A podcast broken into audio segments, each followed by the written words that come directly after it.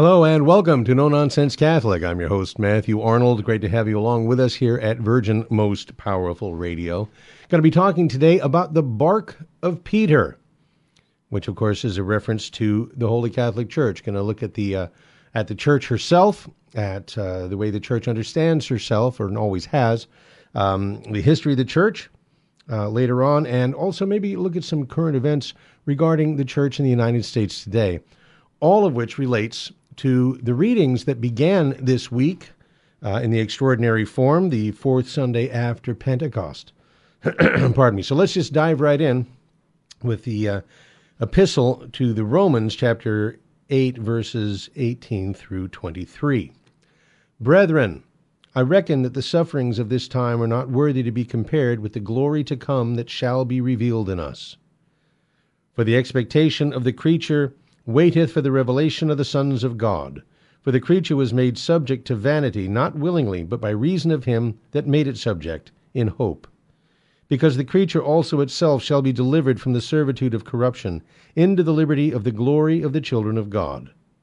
For we know that every creature groaneth and travaileth in pain, even till now.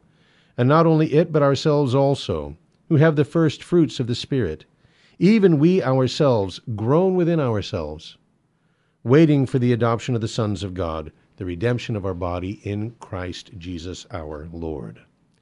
So, just quickly, there is no better uh, consolation, this is St. Paul is telling us, under crosses and afflictions, than the thought that all the troubles of this world are not to be compared with the glory to come. That there is, in fact, no comparison. At, at this present momentary, uh, uh, this moment, this the, the, light of our tribulation works, uh, as he would say, above measure, exceedingly, at an eternal weight of glory. Right, that's from uh, Corinthians, and therefore, uh, commenting on this passage, the Venerable Bede, back in the Middle Ages, he said, "If we had to bear for a while the pains of hell." It would not appear so hard if thereby we might merit to see Christ in his glory and be added to his saints. I reckon the sufferings of this time are not worthy to be compared with the glory to come. An important thing to keep in mind uh, in our own day and age, especially. And now on to the gospel for the fourth Sunday after Pentecost, which is taken from Luke chapter 5, the first 11 verses. And this passage of the scripture is where we get the term the bark of Peter. Bark meaning boat or ship. And we have it as an, uh, uh figure of the church herself. So, the Holy Gospel according to Luke, at that time, when the multitudes pressed upon Jesus to hear the word of God, he stood by the lake of Gennesareth, and saw two ships standing by the lake. But the fishermen were gone out of them, and were washing their nets. And going into one of the ships, that was Simon's, that is Peter, he desired him to draw back a little from the land. And sitting, he taught the multitudes out of the ship. Now, when he had ceased to speak, he said to Simon, Launch out into the deep and let down your nets for a draught, right, a catch. And Simon answering him said, Master, we have labored all the night and have taken nothing. But at thy word I will let down the net. And when they had done this, they enclosed a very great multitude of fishes, and their net broke.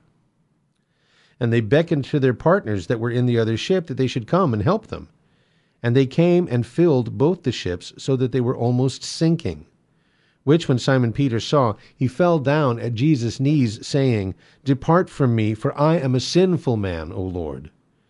For he was wholly astonished, and all that were with him, at the draught of the fishes which they had taken. And so were also James and John, the son of Zebedee, who were Simon's partners. And Jesus, Jesus saith to Simon, Fear not, from henceforth Thou shalt catch men. And having brought their ships to land, leaving all things, they followed him. Thus far, the words of the Holy Gospel. So, why did our Lord choose to uh, teach the multitude out of the bark of Peter, the boat of Peter? Well, as the ship is a figure of the church, it's uh, significant. You know, it's symbolic of the fact that we receive true doctrine from the church only, of which Peter is the head, right? It's, it's Peter's boat. And amidst all the storms uh, of the, the many years, uh, Jesus has preserved and will preserve this ship of the church until the end of time. And Peter yet stands at the helm in an unbroken line of his successors. And Jesus still teaches from the ship the same doctrines as before. Uh, and he does that primarily through the bishops and priests, uh, who are the successors. Uh, the bishops are the successors of Peter and the apostles, Pope and the bishops, and their assistants, uh, the priests. And whoever hears them hears him. And so we should listen to the teaching of the church with, uh, with obedience, with docility, with willingness. And um, keeping in mind, of course, that Jesus also told us that in the church there would always be weeds among the wheat and wolves in sheep's clothing. And that's why he said, My sheep know my voice. Because at the faithful, we recognize that which is really Catholic and that which is maybe not so much, you know, and that our obedience to the bishops then is predicated on their obedience to the deposit of faith. Now, what else do we learn from this miracle? Well, we see the, the divinity of our Lord, of course, because this great catch of fish uh, that he procured for Simon and the disciples shows that he's Lord over nature, that he caused the fish, uh, you know, they obeyed his will and gathered together in this unlikely place. You know, if you've done any fishing, that, you know, Peter says we fished all night and nighttime, early in the morning, um, right at sundown, overnight. Those are the best times to fish. In fact, most places they, they forbid you to fish at night because the fishing is so good at that time. Also in the shallows where the fish gather, that's to go out into the deep in the middle of the day where the fish are, are way down, you know, escaping from the heat of the sun, you could you wouldn't expect to catch anything. And instead, uh, they caught so many fish that their nets were breaking. All right. And the object of that miracle, and, and remembering that he worked this miracle just for Peter and, and the apostles. Uh, like all the miracles, of course, it was meant to, to increase and confirm their faith in, in Jesus, but it was also meant to prepare them, especially St. Peter, for the office of apostle, which was, of course, you know, typified by this miracle. It's as Jesus meant to say, look, just as now you set out into sea and cast out your nets and caught all these fish, you know, you were going to go do the same thing um, to go into the world with the, the, the net of my doctrine and to catch up the souls of men right? And that you will have as great a success doing that as you just had with your nets bringing in uh, hundreds of fish. You're going to bring in thousands of souls into the kingdom of God. And so it, you know, it's a type of the apostolic work of the Church of Christ. So the sea is the world, the fish are men living in the world, the bark is the church, and the helmsman is Peter and his successors. They steer the bark with the help of uh, the companions, right, the apostles and their successors, the bishops, and they cast their net by preaching the doctrine of Christ and by holy baptism receive into the church those who believe. And our Lord Jesus Christ is still in the bark of Peter, which is to say, in the Catholic Church. So ultimately, it's Christ who teaches us and who forgives our sins and brings us to salvation through his church. You know, the danger of sinking that threatened Peter's little boat when they brought aboard all those fish foreshadows how the church would be beset by many perils and persecutions. The hole in the net through which many fish escaped shows that many souls will be lost through uh, schism and heresy. And then that first draft, that first catch that Peter made as a fisher of men on the day of Pentecost was extraordinary 3,000 baptized that day. And then after his second discourse, where he cured the lame man, um, the number of baptized was 5,000. The conversion of the world by these ignorant fishermen was one of the great miracles of God. And to this day, Peter's successor sends, um, you know, uh, fishermen into all parts of the world.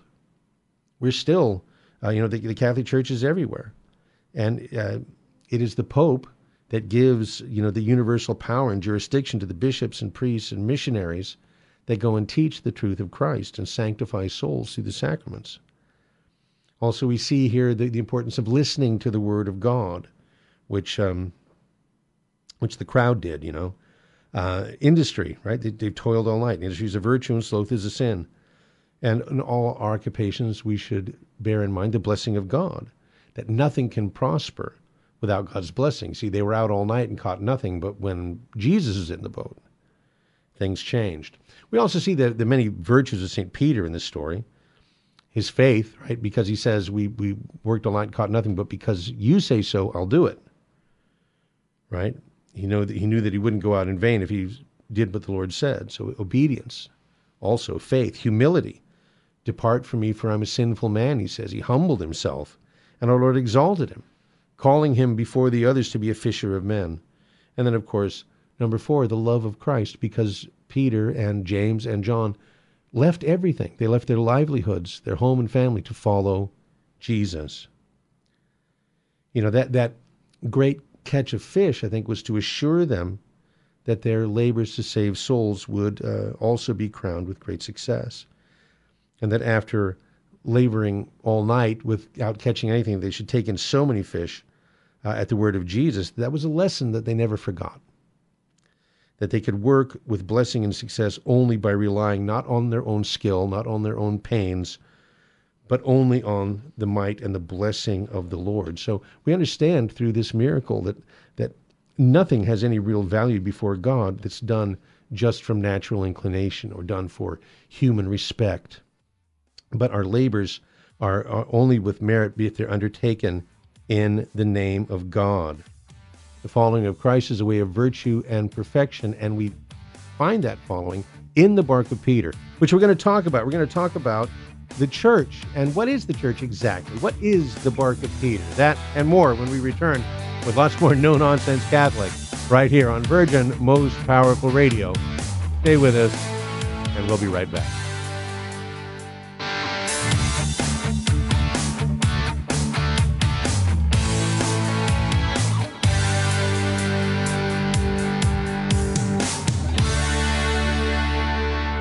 There are, to date, I think, something in excess of 40,000 Christian denominations, non Catholic uh, Christian denominations.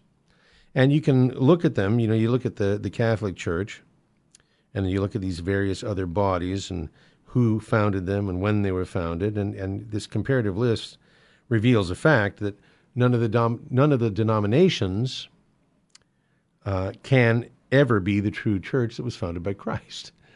The Catholic Church was founded by Jesus Christ in Jerusalem in 33 AD, and then you have the the Orthodox Schism in 1054, and then you have Protestantism in 1517, and on down the list all the way to you know Joseph Smith in 1830 starting Mormonism, and Mary Baker Eddy starting the you know Christian Scientists in Massachusetts in the 1800s, and uh, all the way to Chuck Smith starting Calvary Chapel here in California back in the 60s. Uh, none of them can be the one true church that we read about in Scripture. Also, it's well known that uh, many non Catholics convert to Catholicism on their deathbed. Right? You, have heard about some of them famously. Um, but have you ever read about some Catholic who, at the hour of his death, denies his faith and says, "Oh, I want to be a Mormon," or you know, quick, quick, uh, I, I, need to, you know, become part of this other church. I need to convert to this church. No. And why is that? Well, I think that um, Philip Melanchthon can give us uh, some insight. Melanchthon was a collaborator with Luther. In fact, he was probably the first serious systematic theologian of Protestantism. And uh, his own elderly mother wrote to him and, and asked if she was obliged to join this new religion right, that her son was so vigorously defending. And he wrote back an interesting reply. He said to his mother, um, The Protestant faith is the best faith to live in, but the Catholic faith is the best one to die in. Knowing that she was facing her imminent end. So, our question is what is the church? And uh, you know, the, for for many years, the classic catechism answer was the church is the congregation of all baptized persons, united in the same true faith, with the same sacrifice, the same sacraments, under the authority of the supreme pontiff and the bishops in communion with him. Uh, in fact, up till Vatican II, the church, um, even just considered as a visible uh, entity, was considered by the church and defined by the church as the perfect society, the perfect religious body. And why should that be? Well, precisely because uh, the church was founded by God, and all of the members are subject to the same authority. They have the same uh, religious doctrines. They live a common religious life, and uh, and they're um, use the same means of grace, which is to say, the seven sacraments. The Catholics were, in fact, united. I mean, the unity was uh, one of the four marks of the church, one of the great one here. In fact, prior to the Enlightenment and um, you know, the pre in pre-modern times, we talk about the separation of church and state, and that would have been, uh, you know, like I say, pre-enlightenment, that would have been an, an, alien concept. It wasn't the church versus the state. It was, it was everybody, you know, in medieval Christendom, everybody was Catholic. So society was really di- divided up into into the teaching church, if you will, and the hearing church. It's it's it's religious and secular. Um, the idea that that Christ had laid down powers and duties for this uh, these distinctions in the church. So you've got the bishops, the pope, uh, the priests who compose this teaching church, and then the faithful who believe and obey are admitted into membership uh, into the church through the sacrament of baptism. They compose the hearing church. Um, I've just I've been reading this book. Uh, it is right and just. Why the future of civilization depends on true religion by Scott Hahn and Brandon McGinley, and I hope to have Mr. McGinley on before the summer is out on this program to talk about it because it's it's quite uh, it's quite fascinating. But the point is that the, Catholic Church has been enabled to lead men to salvation, enabled by God. Uh, Second Vatican Council referred to the Church as the universal sacrament of salvation. The true church alone is enabled to lead men. And how is that? Well, the, the answer is by the indwelling of the Holy Spirit. God the Father, God the Son sent uh, the Holy Ghost to dwell in the church. And it is the indwelling of the Spirit, it's the indwelling of the Holy Ghost that enables the church to teach, govern, and sanctify in the name of Christ. Right? It's cooperation with that Spirit. And just a few weeks ago, we had Pentecost. We talked at length on uh, this program about how the Holy Ghost came down on the apostles to enlighten and strengthen and sanctify them, precisely so that they could preach the gospel and spread the church all over the world. On the Feast of Pentecost, um, we celebrate um, this uh, a mystery that's that's forever renewed in the church as a remembrance of the Holy Spirit coming uh, to dwell in the church, and that, like I say, He dwells in the church. He dwells in our souls. That is the, the, the mystery of the indwelling of God. It's the it's the reign of God, right? It's the kingdom of God that is not of this world, the kingdom that he says in Luke's gospel that is within us and among us. Um, and that was the great message of Our Lady of America was to appreciate and to be devoted to the indwelling of the Holy Trinity in our souls. And I think it was very timely. You know, she, Our Lady of America, appeared um, in the late 50s, right, uh, during the, the time when they were building the, the, the National Shrine in Washington, D.C. And she came to tell us uh, very specifically uh, to be devoted to that indwelling because that's something that cannot be taken away from us. And, you know, I, mean, I don't think anybody in the 1950s could see it coming, but it was a, message that I think is really important for us today.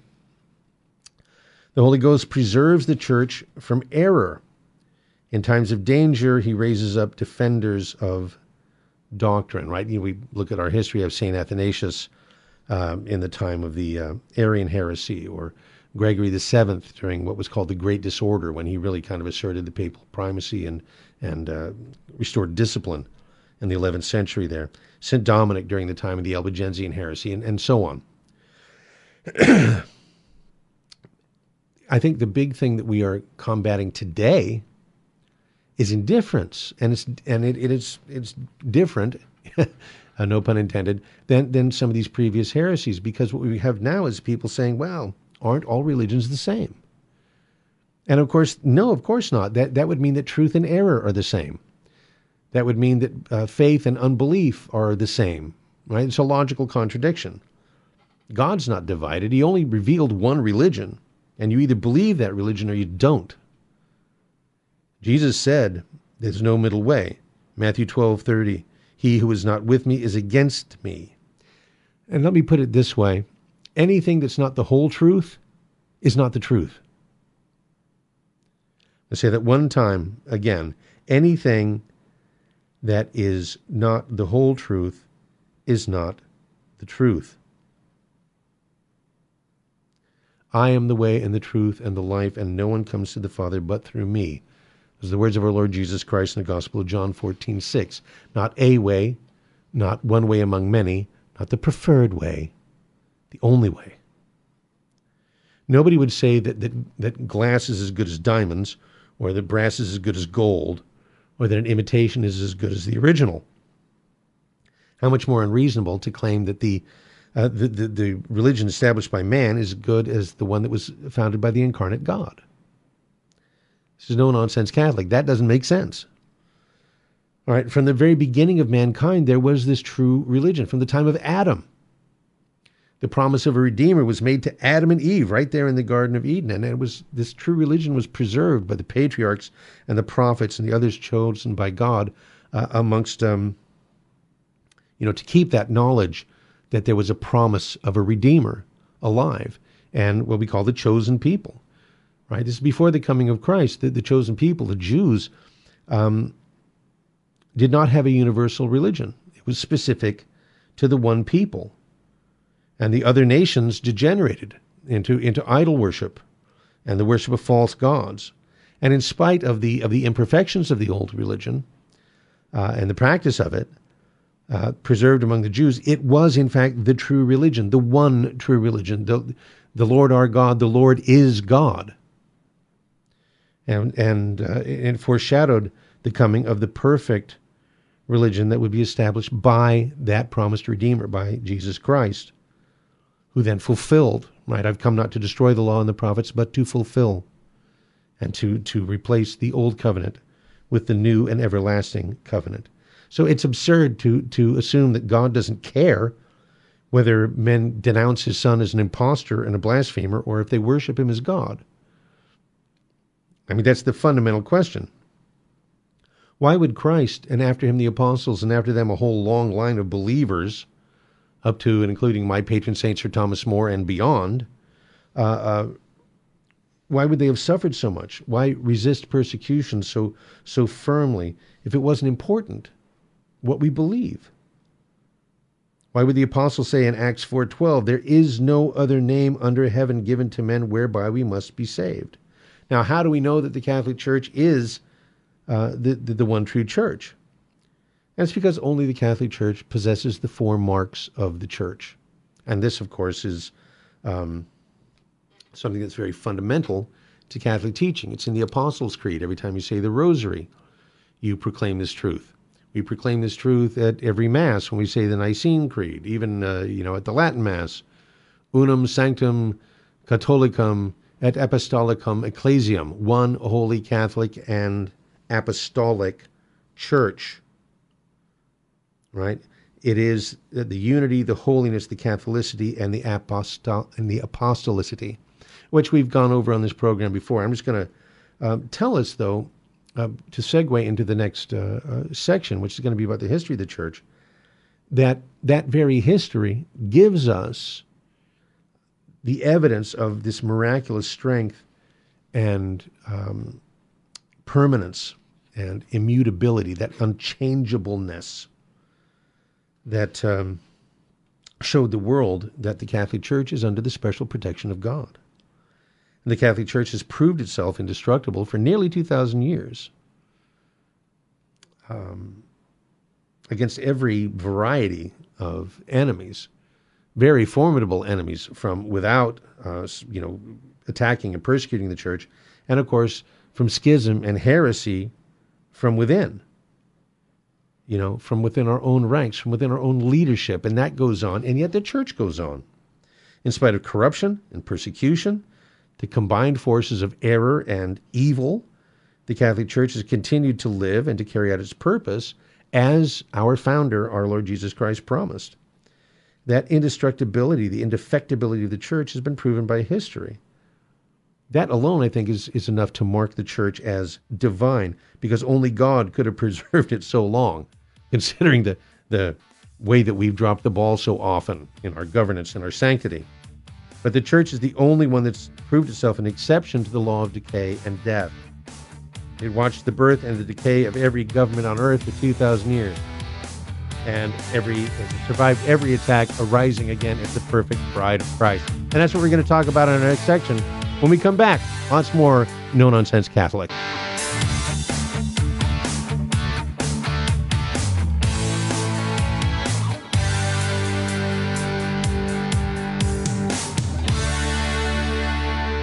Welcome back to No Nonsense Catholic. We were talking about the history of the church. We spent a lot of time talking about doctrines and dogmas and, and Catholic practice, and that's right and good. But I wanted to take a moment uh, before we talk about uh, what's going on in the church today in the United States to look at our history. Uh, you look at the first 400 years of the church, that's where Christ establishes the church. The, the apostles go to carry out his command to teach all nations, to make disciples of them, to baptize all nations, and uh, and they go all throughout the various countries, appointing bishops and priests, sanctifying, and administering to the faithful, and persevering in spite of persecution, until finally they sealed their fate in martyrdom. Saints Peter and Paul were particularly interested in the conversion of the Roman Empire, which was the mightiest and most wicked empire in that day you know, the, the, morals of the Romans were extremely debased. I mean, they had lots of issues with things like pornography and prostitution and uh, homosexuality. And oh, okay, it's sounding too familiar to make a good comparison. But Imperial Rome um, was spreading evil, you know, uh, through not the least the worship of tens of thousands of gods. Many of them worshipped precisely for their um, immorality. And so, so close was that union of the pagan religion and the empire that to attack the religion was to be considered a traitor of Rome. Like I say, this, the idea of separation of church and state w- was not a thing. Uh, and, and for that reason, of course, the full force of the empire was set against this new religion and the Christians. But um, the fishermen didn't falter. I mean, Peter battled with his uh, all his might. He and Paul were both martyred. Others continued the battle for Christ, which lasted for nearly 300 years, one persecution following upon another, um, the severest being those under Nero and Diocletian. Uh, and Diocletian condemned, uh, they think, um, some 2 million Christians were put to death. And, and, but the more they were persecuted, the faster the increase, which is why Tertullian said famously, the blood of martyrs is the seed of the church. And then finally, in the year 313 AD, the banners of Christianity were flung out in victory when peace was granted through the Edict of Milan. And then later, Constantine the Great made Christianity the state religion in the year 324 AD. Uh, and he was led to that step when he conquered in battle uh, after seeing in the heavens, right, the vision of the luminous cross and the words, In hoc signo vinces, in this sign uh, thou shalt conquer and his saintly mother, St. Helena, was a Christian and had a great influence on his conversion. Now, the second hundred years, uh, before 60 years had passed after the Edict of Milan, the barbarian invasions began. The hordes of uh, Huns and Goths and Vandals and Visigoths, numbering in the millions, uh, descended upon the, the Roman Empire. You know, they came from the north into the, the civilized European country. City after city uh, surrendered until Rome itself was taken, and the darkness of barbarism covered the continent. This is what we call the Dark Ages. But the missionaries and teachers of the church mingled with the barbarians, returned them with them to their countries, and brought light out of the darkness. And so this is the time of the great missionaries like St. Patrick, uh, who converted uh, the Irish, uh, Augustine of Kent, who uh, converted the English, and St. Boniface, who was an Englishman that uh, converted the Germans.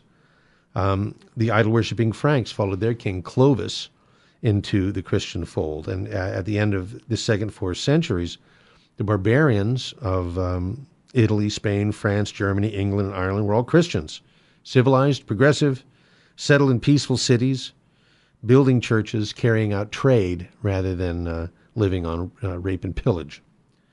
Then you have in the third 400 years, you see the rise of Islam. Um, you know, which of course was spread by the sword. And the great part of Asia, North Africa, Spain, the islands of the Mediterranean, all were overrun and conquered uh, by Muhammad's um, followers until he even threatened France itself. And then there was a memorable nine day battle in the year 732, the Battle of Tours, where the French Christians under Charles Martel, Charles the Hammer, defeated the Muslims at Tours and stopped their incursions into France.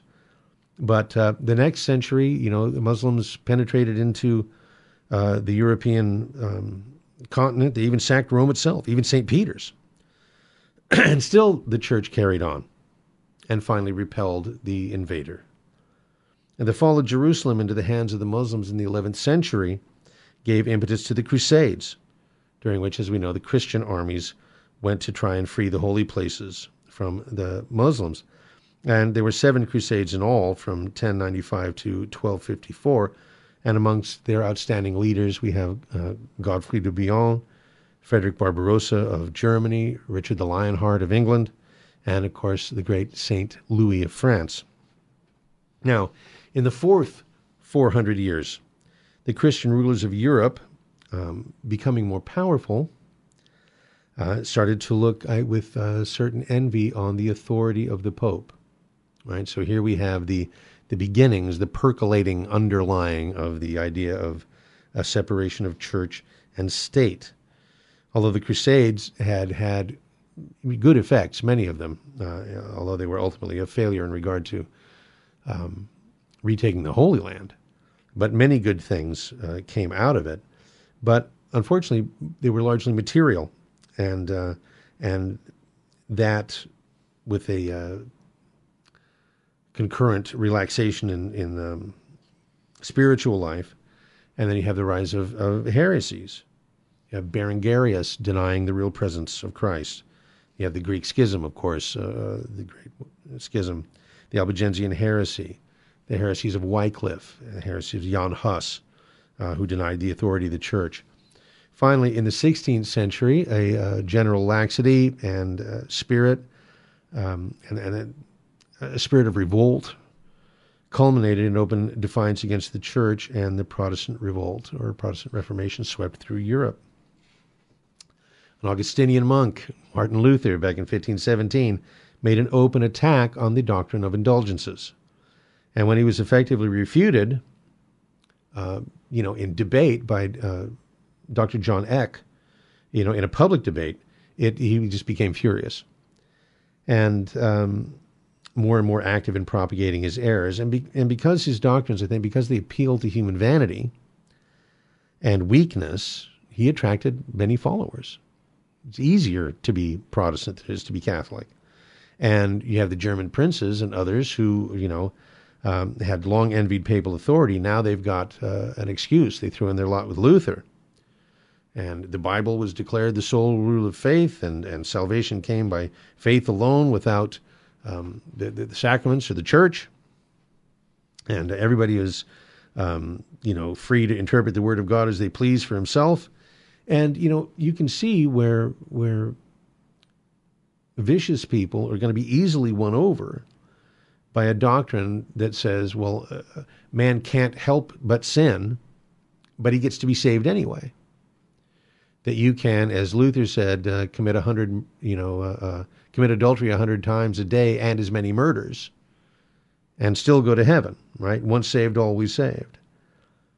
And you know that that very idea that, that you and then Calvin comes in with his predestination, denying the, the free will, and just saying, you know, making of God it's essentially a monster who, from the beginning of time, said these people will go to heaven, these people go to hell, doesn't matter what they do. And that was pretty attractive. And the revolt spread from Germany to the other countries. You know, Calvin in Switzerland. Um, Scotland had John Knox, who uh, was the propagator of uh, Presbyterianism. In England, you have Henry VIII uh, and his desire to change wives, right, which the caused the Anglican schism, and they eventually embraced the errors of the Reformation as well.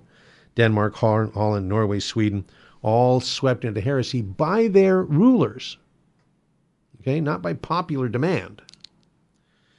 Um, one of the great pains of the Protestant revolt came out of, uh, I mean, I should say, out of the pains of the Protestant revolt, the church emerged stronger. and purified. You know, we had what was called the Counter Reformation. And I mean, Pope Pius V famously really uh, helped to reform the church um, in a sense of not changing it into something else, but restoring it into what it was meant to be, restoring those things that had been lost, which I think is what the church is in great need of right now. Um, obviously, we had the, the discovery of the New World by Christopher Columbus. You have the uh, Spanish and the Portuguese, especially, sending missionaries.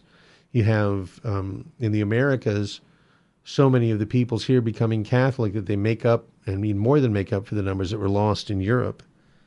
And then um, we have the, the last 400 years. Many in Europe returned to the church after the initial success of the Reformation.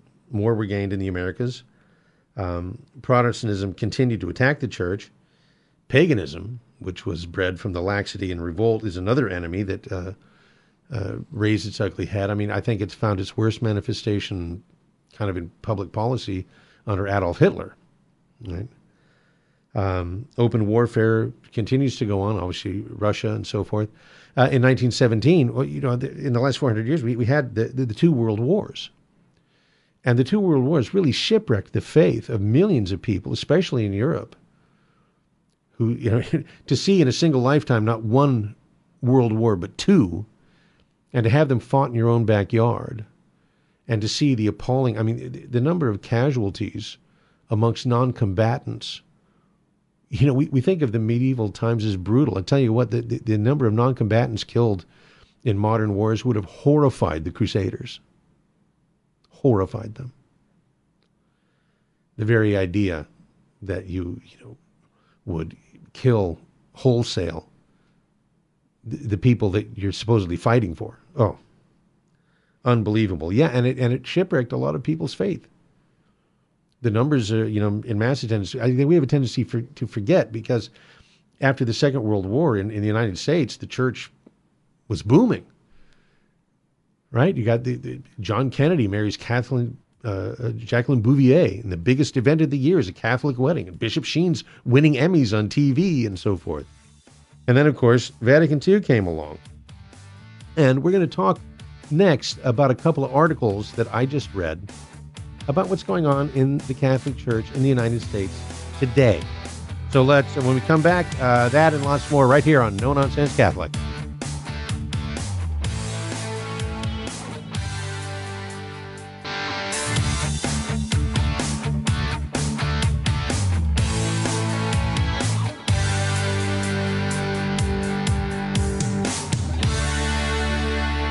Welcome back, No Nonsense Catholic. I read a couple of articles this week from Pat Buchanan, Patrick J. Buchanan. Uh, if you're not familiar with him, Mr. Buchanan's been around for a long time. He is a, uh, a conservative commentator, I think, in the sort of William F. Buckley mold, uh, that classic uh, conservative, uh, and also a traditional Catholic. He's a serious commentator. He worked in the Nixon administration. He's been writing books and and uh, providing commentary, serious commentary, for decades. And he wrote a book, uh, I wrote book, an article on the 18th of June called "Who's Really Killing American Democracy." And he starts off by uh, pointing out that uh, there was a, a, vote in the House, 30 to one, unanimously passed in the Senate, to uh, make Juneteenth a national holiday. Now, if you don't know what Juneteenth is, it is June the 19th, and it commemorates the day in 1865 when news of the Emancipation Proclamation reached Galveston, Texas. Okay, and that is where it has been celebrated uh, for some years. Now, the Emancipation Proclamation was signed uh, by Lincoln on January the 1st of 1863. It just took a couple of years for the news to reach Texas, and that was was what was commemorated by so-called Juneteenth. The new federal holiday is going to be called Juneteenth Independence Day. And Buchanan predicts that this will be yet another source of division as, you know, some black people celebrate their special Independence Day while the rest of America does it a couple weeks later on the 4th of July. And he asks the, the question, why is he so pessimistic? And he brings up something. And first off, I, w- I would point out, you know, I mean, why the, the left hates tradition and you know they hate the the founding and, and a lot of very fundamental things about the United States these days. And why then? Why Juneteenth? I mean, it doesn't make sense to make this very very localized thing about about when the news finally reached Texas uh, uh, about the Emancipation Proclamation. Okay, so I can see why the people there think is, well, why would you make that a holiday, and why call it Independence Day? Right, Juneteenth Independence Day as opposed to the July Fourth Independence Day. You know, and, and, the thing is, of course, they, they hate tradition, but it is a human desire uh, to to have something that's promotes something that's established you know, and not so they can this way they can say, oh, this is a thing that's been around for a long time. What? We're not just making this up. Okay. But it uh, Buchanan says it's going to be divisive. I think he's right, and he shows as his evidence um, in Randolph, New Jersey, the Board of Education there, um, just days before Congress acted, had named Columbus, renamed Columbus Day Indigenous Peoples Day, and they didn't realize there was going to be a huge backlash, but there was, and so they decided, well, uh, we're not going to restore Columbus Day. We're, what we're going to do instead is going to get rid of all of the holidays. If you get a day off from school, the school calendar is just going to say day off. Okay, this did not appease the people who who continued their kerfuffle. So you know the school board surrendered and then punted, right? Um, trying to trying to, to find holidays that the that the citizens of Randolph would all celebrate together. But the point is that um, after another firestorm, the school board is, is just, re, you know, restoring all the holidays, including Columbus Day. Now, the point is, if we can't even agree on which heroes and holidays are to be celebrated, that tells us where we are. It tells us something about ourselves. And he says it tells us whether we're really one country and one people. You know, do we still meet the designation of Joshua Jay in the in the Federalist Papers of one united people? Does that depiction even remotely resemble America in 2021? You know, uh, Jay talked about Providence being pleased to give us this this unity. We don't even we can't even agree on Providence anymore. And here I'm quoting from the article. He says, "We hear constant worries these days about a clear and present danger to our democracy itself." And if democracy requires as a precondition a community, a commonality of religious, cultural, social, and moral beliefs, we have to ask whether these necessary ingredients of a democracy still exist in 21st century America. And he goes on to talk about how Christmas and Easter were expunged from the public square, and how the Bible and the cross and the Ten Commandments were expelled as suddenly contradicting the Constitution, which is nonsense. And that traditional Christian teachings about oh, homosexuality, abortion, these things, which were reflected in public law, are, are now suddenly regarded as hallmarks of, of homophobia and bigotry and sexism and misogyny, which is to say, moral and mental sickness. He says not only do these views on religion and morality collide, but we're ever more rancorously divided on matters of history and race. You know, was, was Christopher Columbus a heroic navigator and explorer who, quote unquote, discovered America, like I said in the last segment, or is he, you know, a, a, genocidal maniac? You know, uh, monstrously imposing his religion and his race upon the indigenous peoples here. You know, six of the, or three of the six founding fathers and most of the presidents for the first six decades of this republic were slave owners. And today you got people that think that, that Washington and Jefferson need to be dynamited off of, uh, uh of Mount Rushmore. And from all of this, he says, comes a fundamental question. He says, Is the left itself, as its cultural and racial revolution dethrones the icons of America's past, who are still cherished by a majority, are they irreplaceably or irreparably fracturing the national community upon which depends the survival of democracy that they profess to cherish? You know, are they themselves imperiling the political system? And he says a question needs to be put to the American left. I'm quoting now. If your adversaries in politics are indeed fascists, racists, sexists, homophobes, xenophobes, and bigots as you describe them, why would or should such people accept and embrace your rule over them simply because you managed to rack up a plurality of ballots in an election? Free elections to decide who governs are, it is said, the central sacrament of democracy. But why should a people who are described with every synonym for deplorable not reject the politics of compromise and instead work constantly to overthrow the rule of people who so detest them. He gives us the quote from Winston Churchill, who said, Democracy is the worst form of government except for all the other forms that have been tried. And he asks, Are both sides sticking with democracy simply for lack of an alternative? This is not a crazy person on the far right.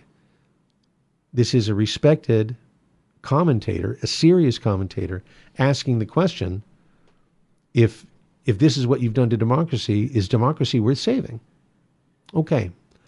Putting a bookmark there. The other one that he did, or article he wrote, was called Will Bishops Deny Biden Communion?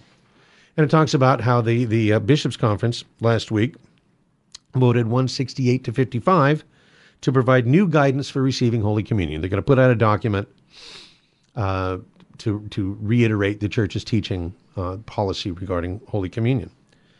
And he said, uh, um, behind this decision is the bishop's alarm that the religious practice of President Joe Biden is conveying a heretical message to the faithful. He regularly receives communion, and yet he not only supports Roe v. Wade and supports abortion, but his new uh, administration has provided ample funding for abortions. And, you know, the, the Trump era restrictions are gone now. So if this teaching document that the bishops are going to put out, he says, is consistent with traditional doctrine, which we would hope it is, he says then a, a series of collisions are on the horizon. Um, for the majority of U.S. bishops who believe pro choice Catholics should be denied, uh, politicians should be denied communion, will likely collide not only with Biden and also their fellow bishops, but also the Vatican. Because Pope Francis has pretty clearly uh, tried to avert this now inevitable showdown. Uh, he says Biden will be pressed by the media to explain how, how he can back government funding of killing the unborn and still receive communion. Now, it, you know, I think he's being optimistic. I don't think that's the case, really. I don't think the press is liable, liable to, to hold him to account to this, or they already would be. It's not like the teaching of the church on the Holy Eucharist is a secret, okay? Um, or that we need dialogue about it or, or documents for that matter. That all exists. He says Pope Francis is going to be pressed to, to as to whether the U.S. bishops are wrong to insist that Catholic leaders um, who defied, you know, this Catholic doctrine should be treated like devout Catholics. Um, you know, the, the, thing is, he says, um, I, am going to skip down. There's a quote from Bishop Wilton Gregory of Washington, D.C., Cardinal now, Wilton Gregory. He says, The choice before us at this moment, uh, talking about the bishops' gathering, the choice before us at this moment is whether we pursue a path of strengthening unity among ourselves or settle for creating a document that will not bring unity but may very well further damage it. We've been talking about unity as a mark of the church. And what unity is, you know, I mean, unity is a word that uh, Bishop Gregory, Cardinal Gregory, and, and others like him use a great deal. A lot of talk about unity. And here, presumably, he's talking about the bishops providing a, a, un, a unified front, unity amongst the bishops. Well, if the unity amongst the bishops is not the unity of the church, which is that we all have the same doctrines, that we all uh, f- believe the same truths, that we all are being sanctified by the same sacraments, if that's not unity, then you keep using this word. I don't think it means what you think it means, right? Unity has a definition. So Buchanan asked, is perceived unity among the bishops more important than public witness to the truth that you know the unborn in America are being destroyed, you know, uh, at, at an annual rate that exceeds the COVID COVID pandemic at its worst. Is clarity about doctrinal truth less important than the bishop's, you know, uh, fraternity? There's no denying the message that bishops uh, Biden's receiving communion gives off. You know, he's clearly saying that the being pro-abortion and funding abortions and so forth doesn't conflict with Catholic teaching. And it does. Period.